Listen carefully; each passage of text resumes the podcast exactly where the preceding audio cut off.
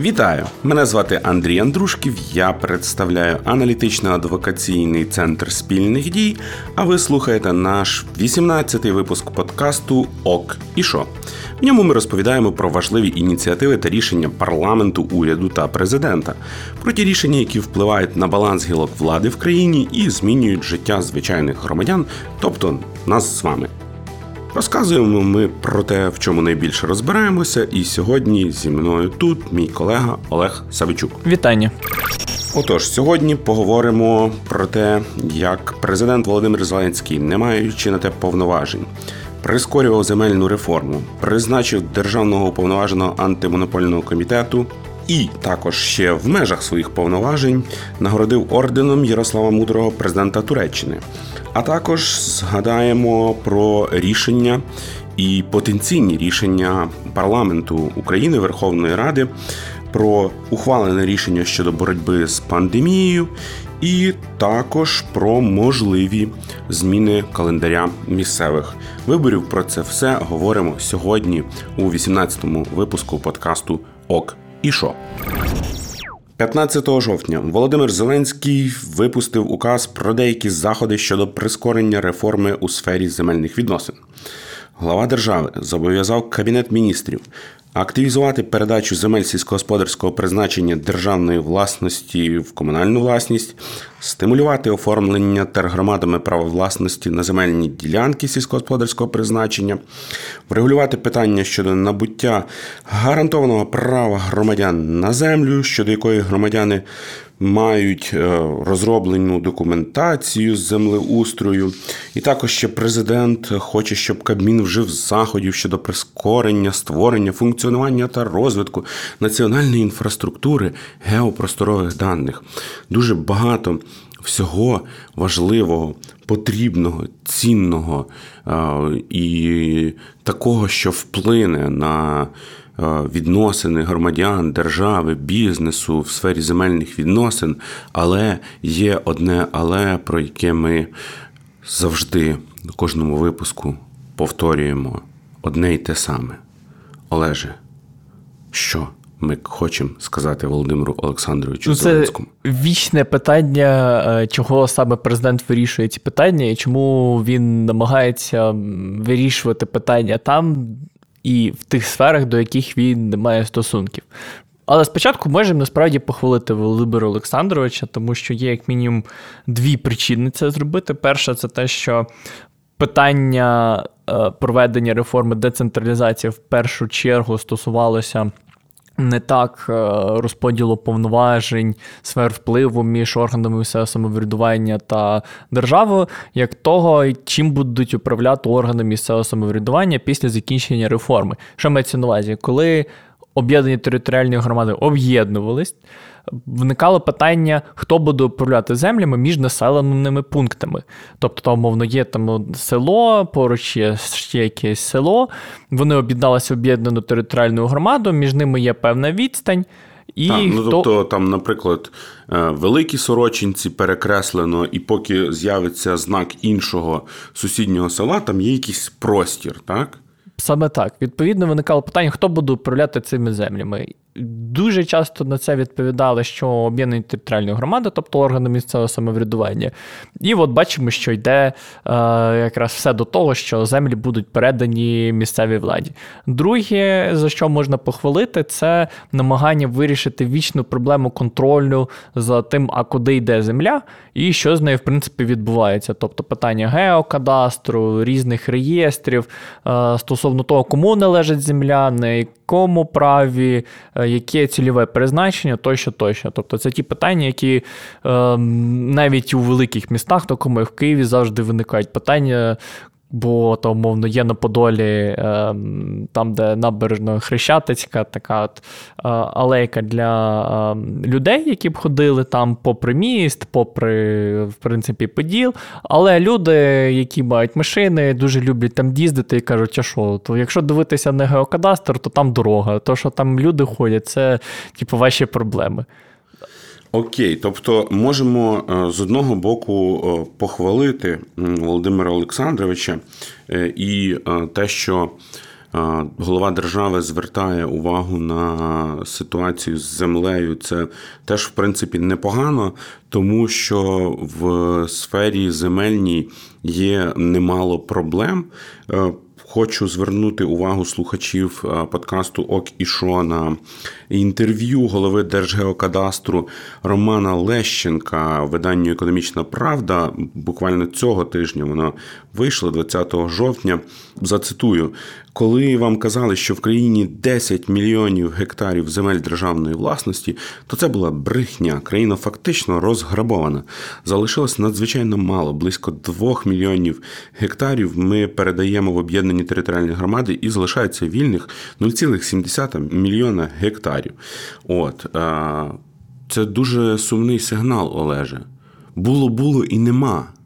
Ну, Тут, в принципі, питання, які операції робилися землею, і, наприклад, якщо є земля е, з призначення, яке знаход... яка знаходиться в державній власності, вона не може весь час знаходитися в державній власності. Її або передають в оренду, або передають у власність якихось міністерств, наприклад, Міноборони для якихось потреб. Полігонів, наприклад. Наприклад, так або ж перейдуть у власність державним підприємствам, які так само там здійснюють якісь операції з нею, або будують свої там якісь заводи, тощо, тощо, тощо. Тобто, в принципі, то, що державної землі стає менше, в цьому немає нічого нового.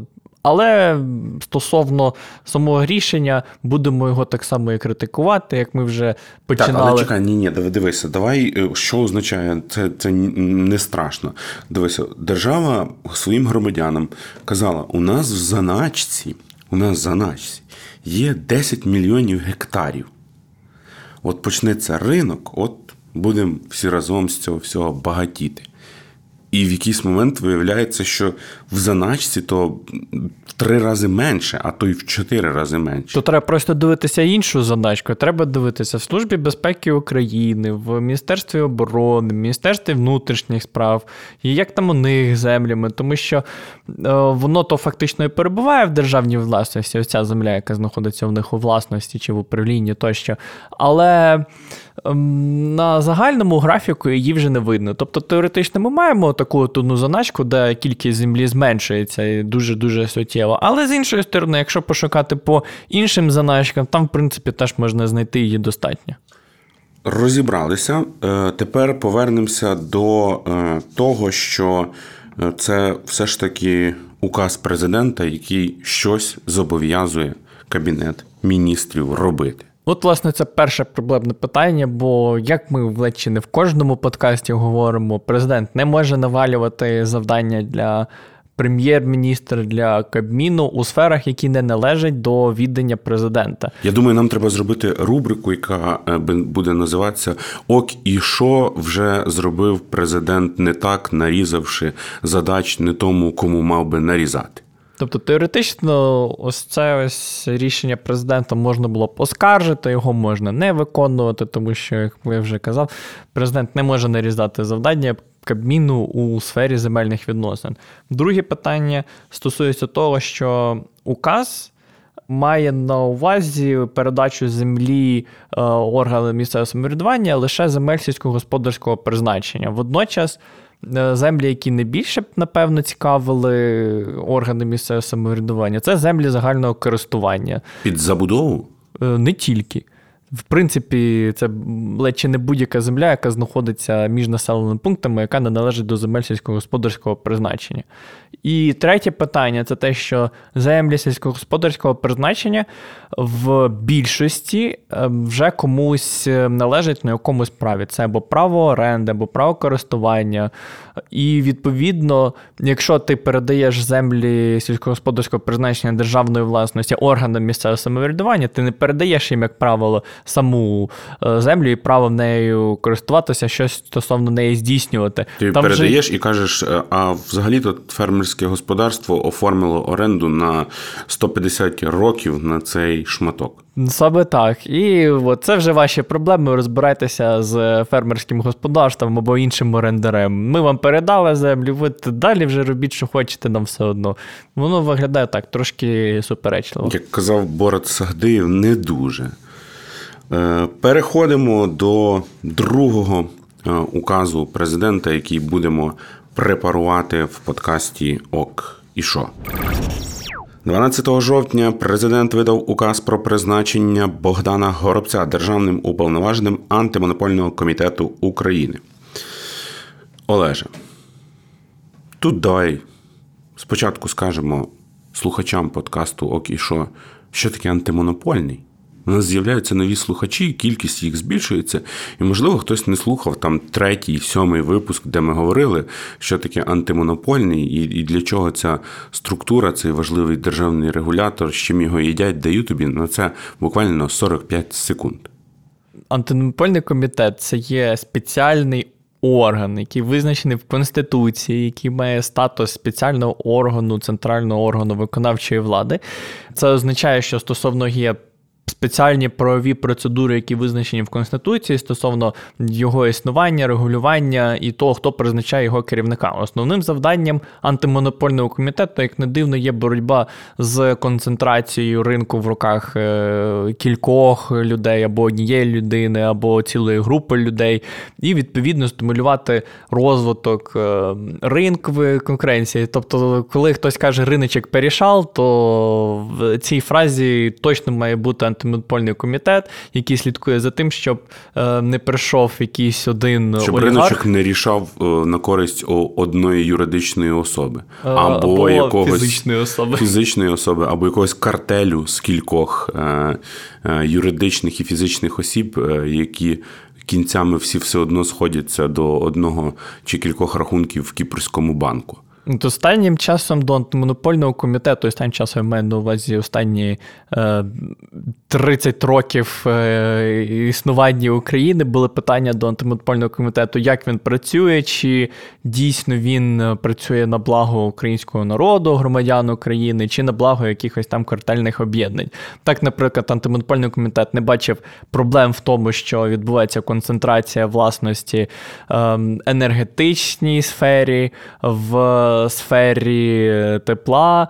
Відповідно, були так само не бачить антимонопольний комітет про е, проблем з приводу того, що певний картель виграє переважну більшість тендерів Укравтодору.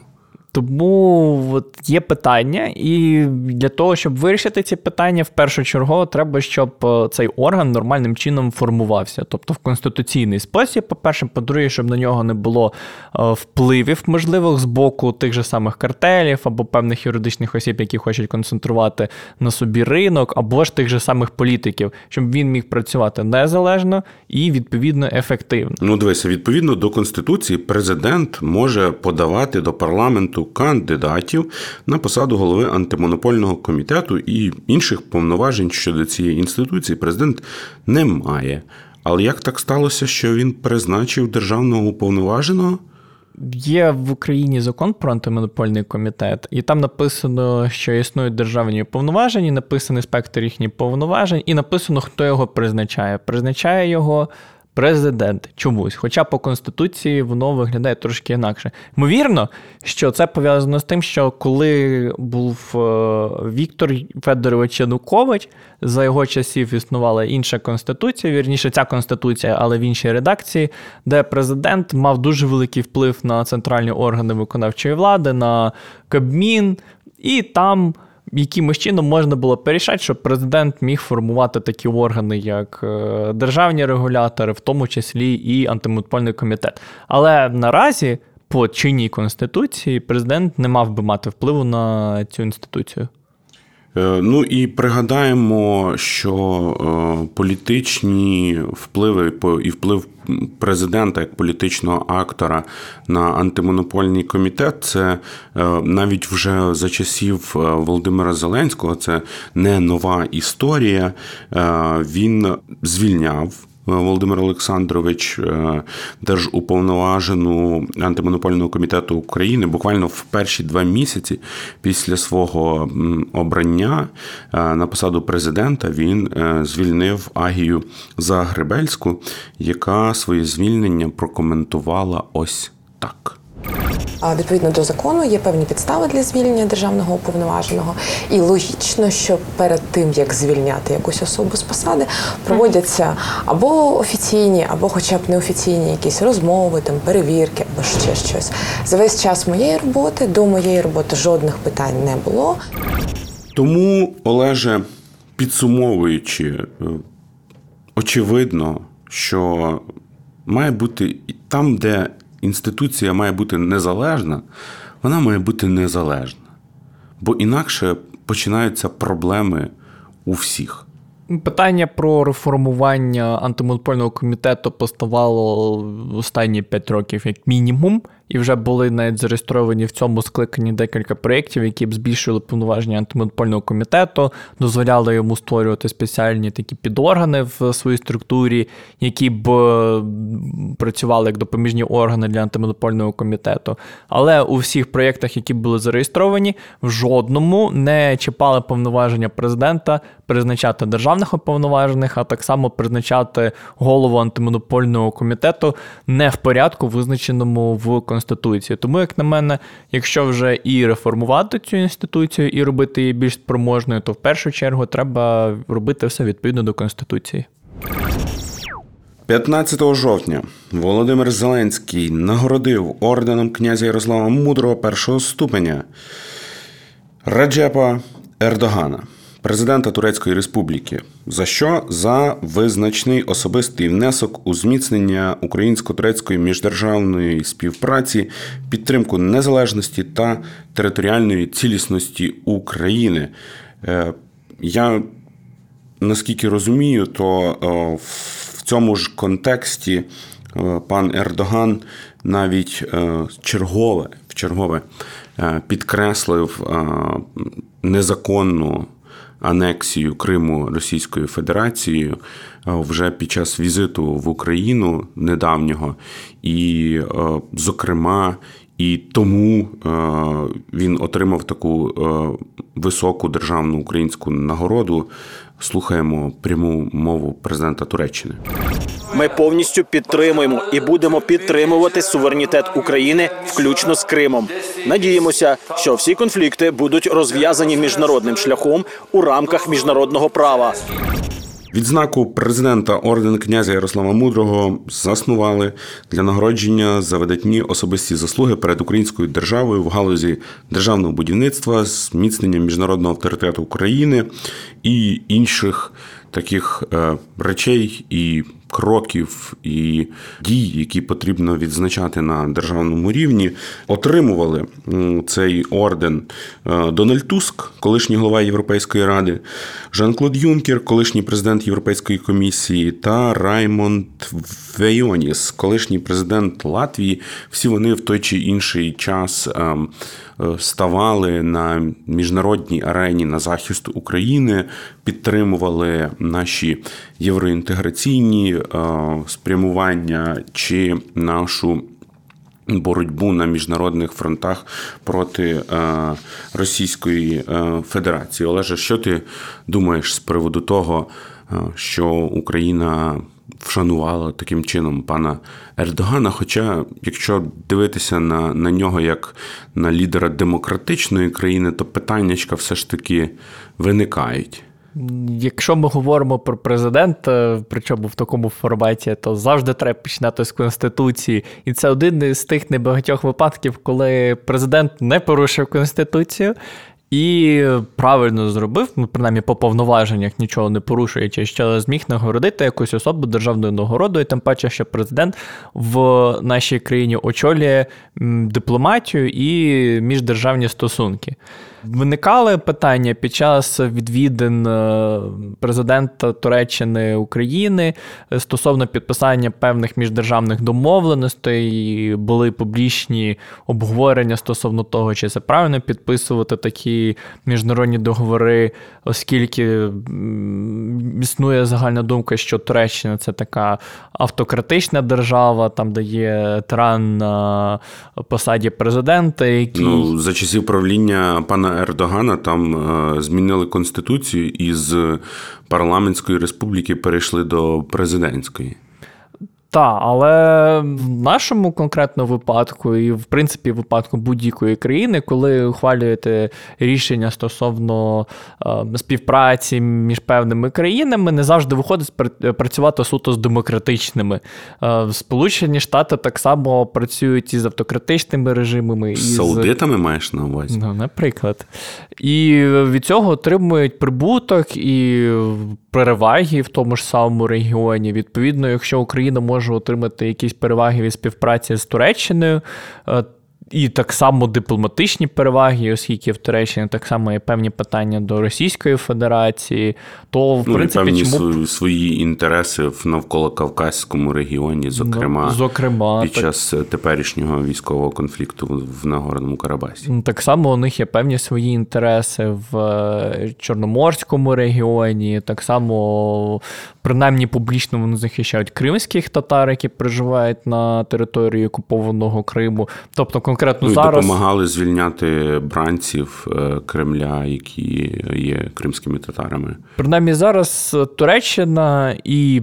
Президент Туреччини, який все ж таки є головною особою цієї країни, ем, принаймні в публічному просторі, є нашими союзниками по багатьох векторах. Тому те, що президент нагородив е, Ердогана державною нагородою, в цьому нічого поганого немає. Ну, то можемо привітати, що як мінімум е, одне е, рішення з трьох, які е, ухвалив президент, і які потрапили до нашого аналізу в подкасті Ок і Шо, воно а в межах повноважень, б точно.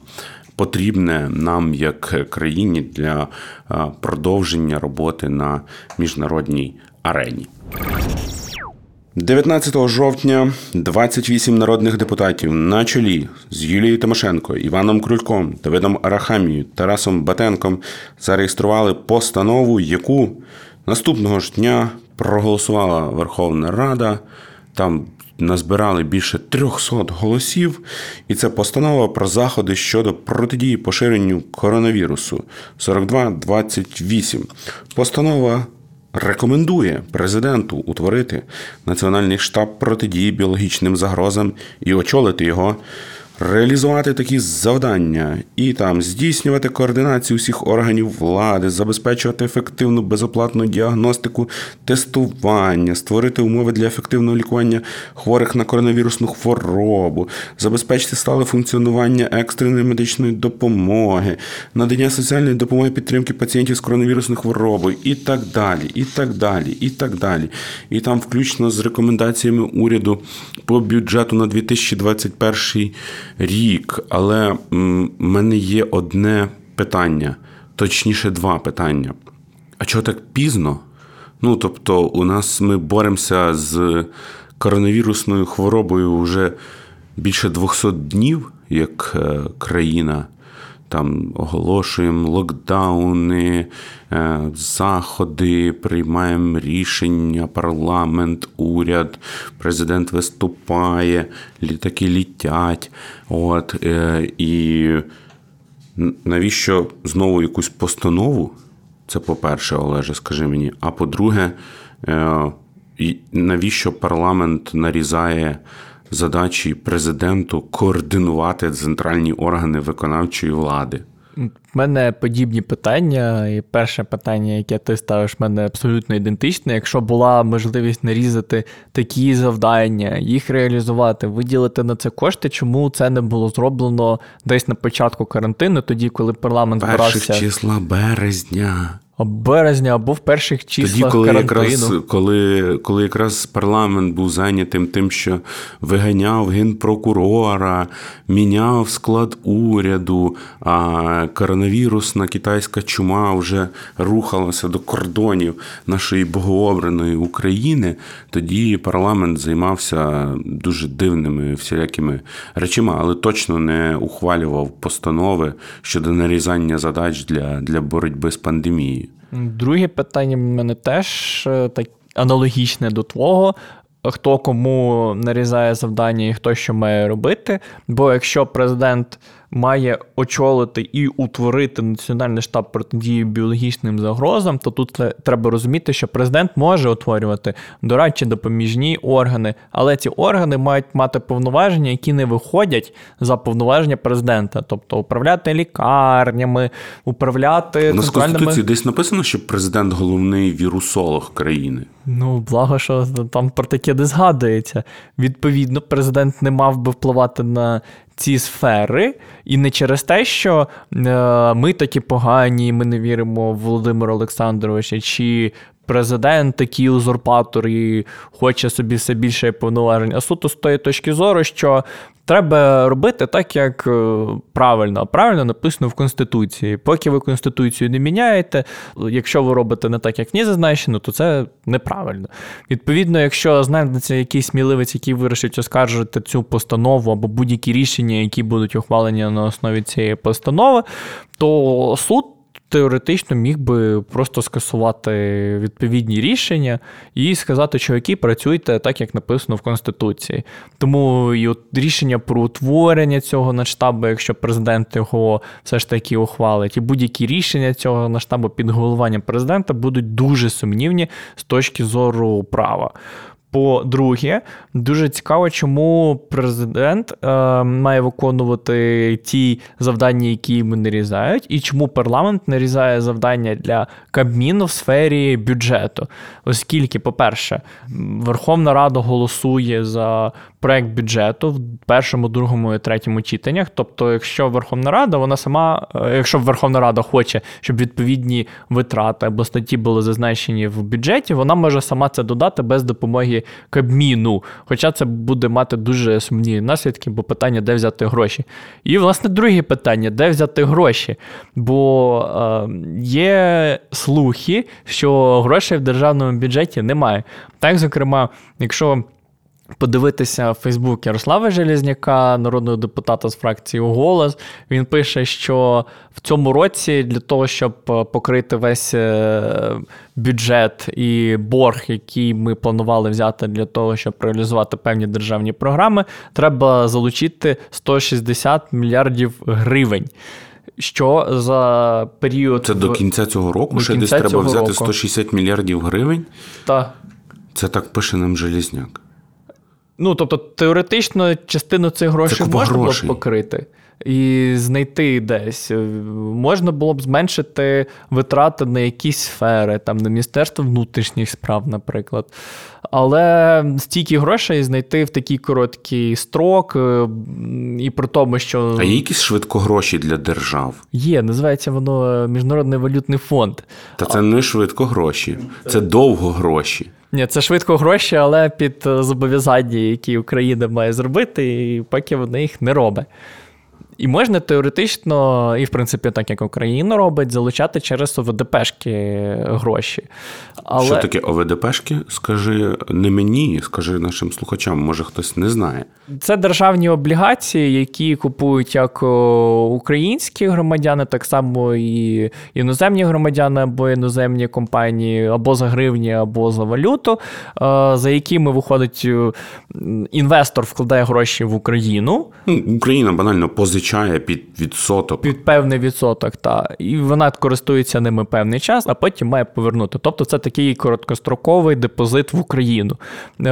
ОВДПшки бувають різні на 3. 6, 12 місяців, все стосовно України. Є більш довгострокові в країнах, в економіку яких е, інвестори вірять, але ну там і відсоток менший. Відсоток менший, але принаймні ти віриш, що економіка цієї країни зможе покрити ті кошти, які ти в неї вклав.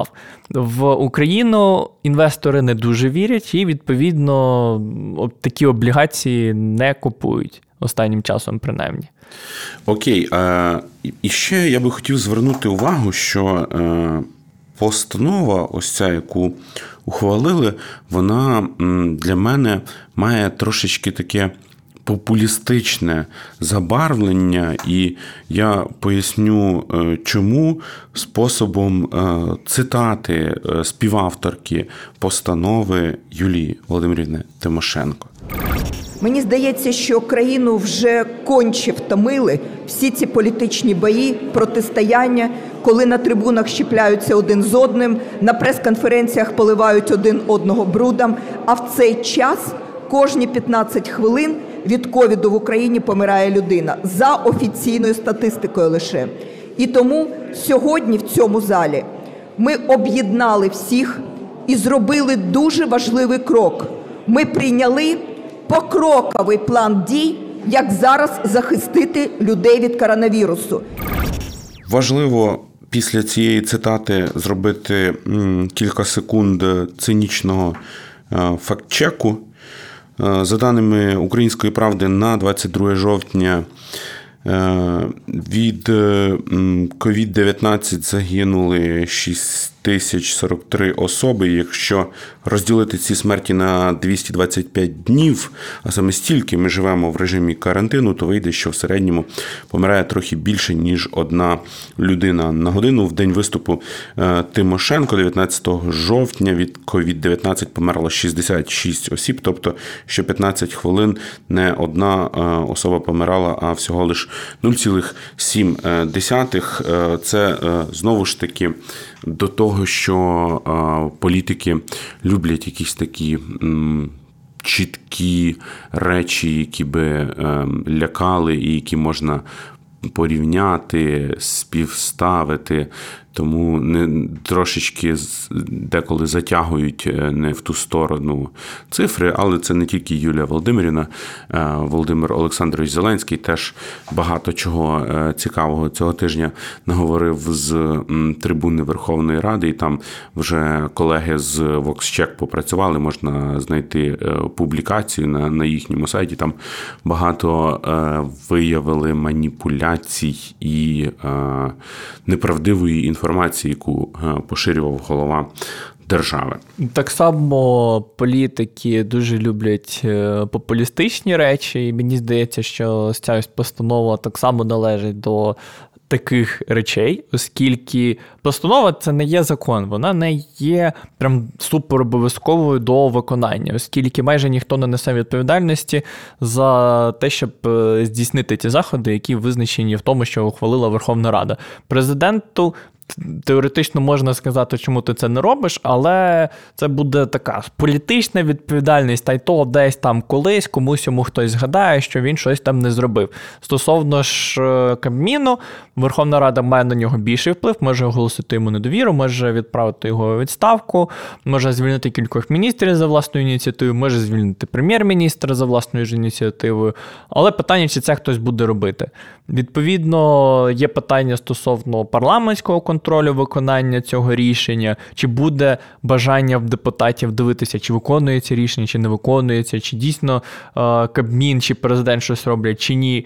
Як на мене, це виглядає більше як певний такий піар перед виборами.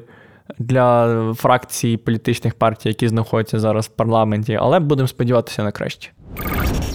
І Зараз поговоримо не про рішення, які вже ухвалені, а про рішення, які можуть бути ухвалені. Це такий код червоний для е, наших слухачів, якщо вони бачать і чують, що ці рішення можуть створити е, для них якісь загрози, то є ще шанс полютувати, бо е, вони лише оприлюднені у вигляді проєктів.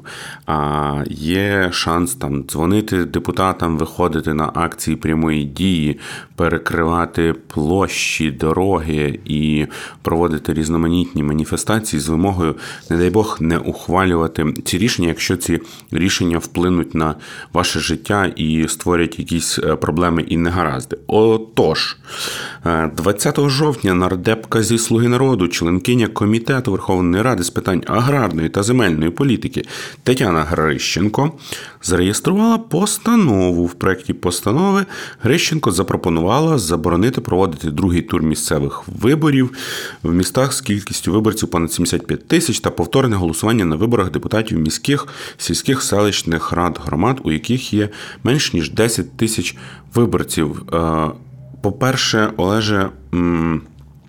Звідки такі компетенції в депутатки, яка в комітеті аграрної земельної політики, тобто може, вона може, має таке право, але дуже дивно, чому це не там пан Арахамія, чому це не пан Корнієнко, чому це не пан Стефанчук, е, тобто не не ті люди, які е, займалися і подавали там зміни до виборчого кодексу, е, от всі ці речі, а така, знаєш, непомітна нардепка, от, яка жодного разу не виступала в парламенті з трибуни, подає такий серйозний документ.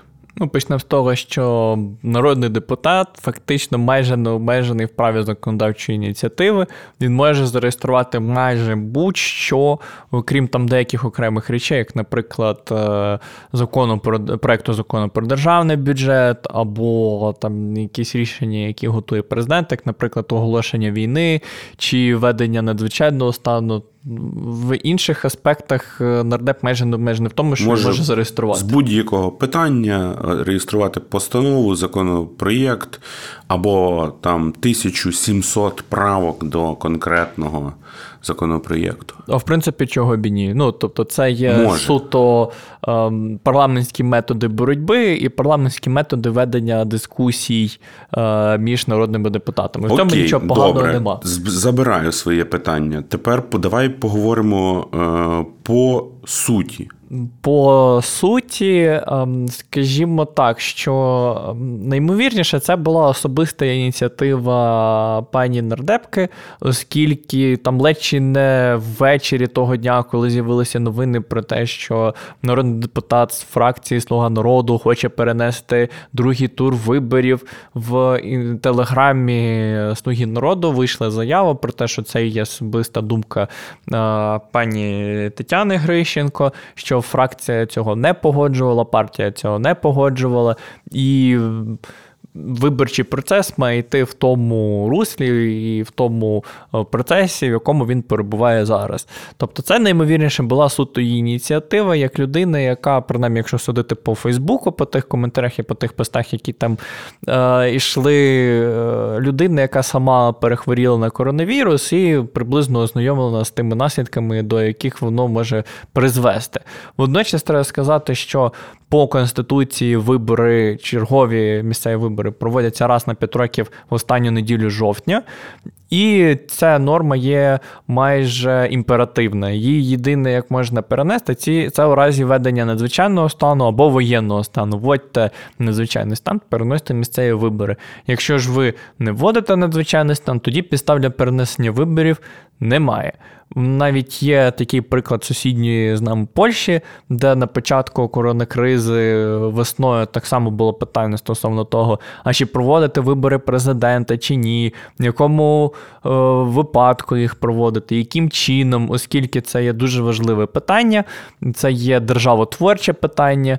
І там вирішили, що переносити сенсом вибори немає. Провели, хтось переміг прекрасно. Переміг пан Дуда в другому турі. Отож, е, тому будемо слідкувати далі, чи буде е, якась подальша е, доля в цього проєкту нормативно-правового акту цієї постанови, яку зареєструвала депутатка Слуги народу Тетяна Грищенко. Можуть і ухвалити, і тоді з порушенням конституції це все вплине на е, наше з вами місцеве самоврядування. А можуть не ухвалити, і цей е, проект е, попрямує у вальгалу законопроєктів і постанов, які лежать мертвим вантажем на сайті Верховної Ради, так і не розглянуті просто як артефакт. Е, законодавчої ініціативи.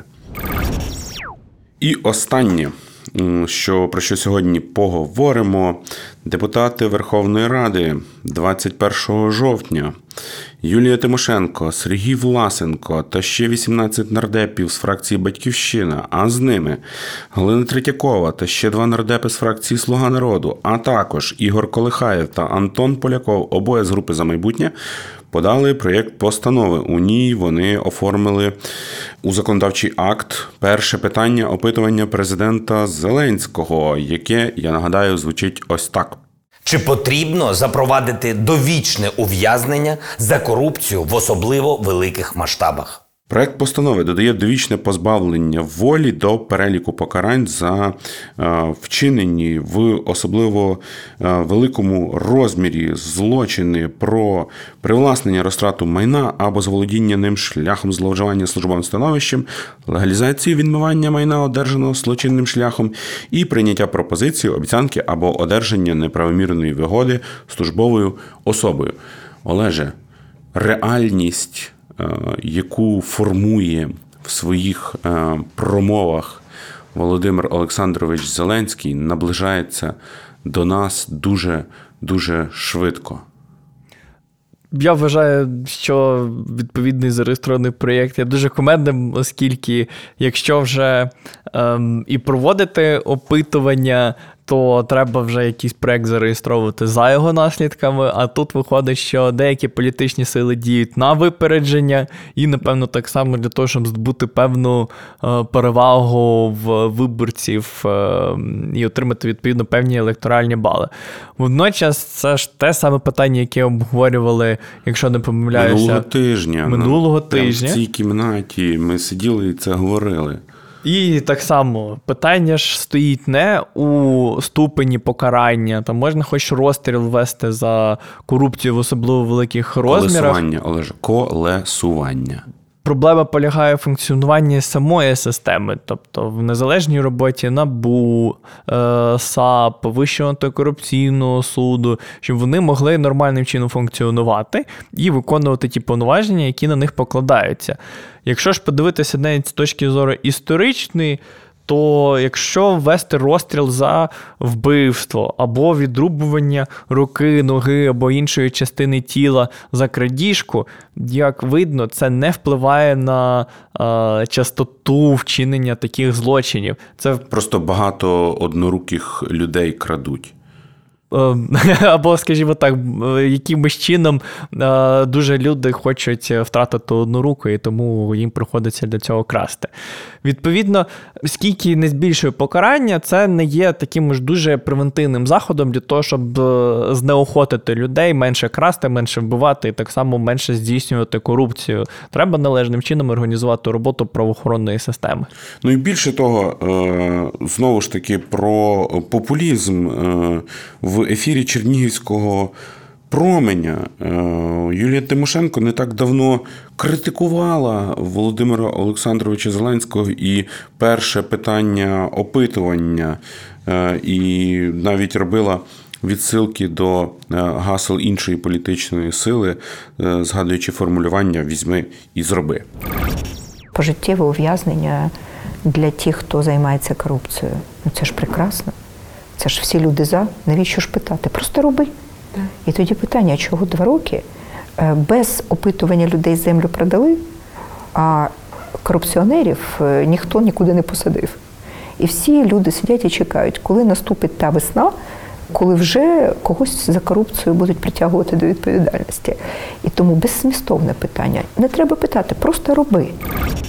Тому е, як на мене, е, це е, чергова спроба е, такого продукування нормотворчого спаму, тому що, е, шановні наші слухачі, ви можете послухати, ми детально розбирали перше питання опитування Володимира Зеленського і правові наслідки, які можуть бути е, у разі ухвалення змін до українського законодавства щодо довічного ув'язнення. Ми про це все проговорювали детально в минулому випуску подкасту Окішов. В першій його половині можете знайти на тій платформі, де ви слухаєте попередній випуск, 17 і там е, все це почути, але дуже дивно.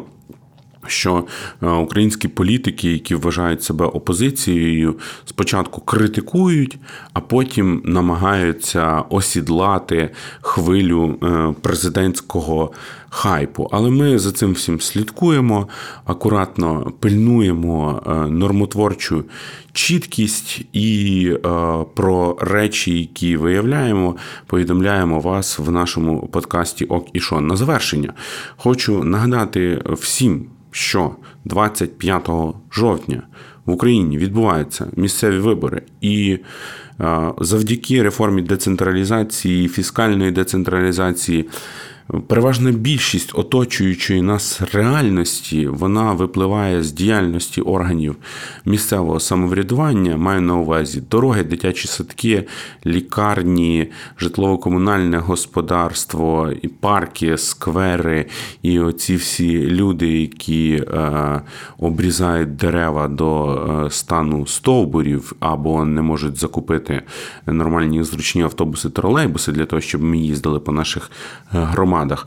Оце все е, це є результат роботи або не роботи місцевої влади. Тому прийдіть е, на вибори, проголосуйте, почитайте перед цим програми е, партій, які хочуть потрапити до ваших міських рад, і зробіть усвідомлений раціональний вибір. А на цьому прощаємося з вами. Це був подкаст Центру спільних дій про рішення ключових державних органів влади в Україні. З вами були Андрій Андрушків та мій колега Олег Савичук. Всім дякую.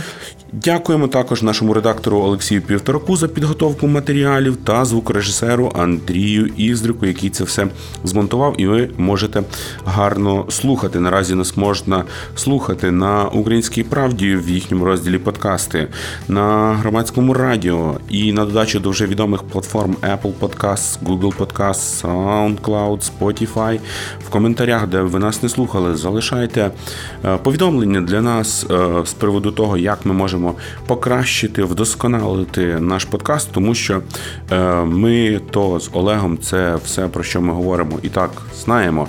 Але якщо у вас є якісь додаткові запити чи пропозиції, надайте їх, і ми зробимо подкаст ще кращим, бо стараємося для вас. Якщо ж вам подобається те, що ви чуєте, то поширюйте цей подкаст, надсилайте його своїм родичам, знайомим в батьківській будинкові вайбер-чати, пересилайте колишнім одногрупникам і однокласникам і просто колишнім. А почуємося ми з вами вже аж за два тижні, тому що після виборів з Олегом запланували собі трошки відпочити.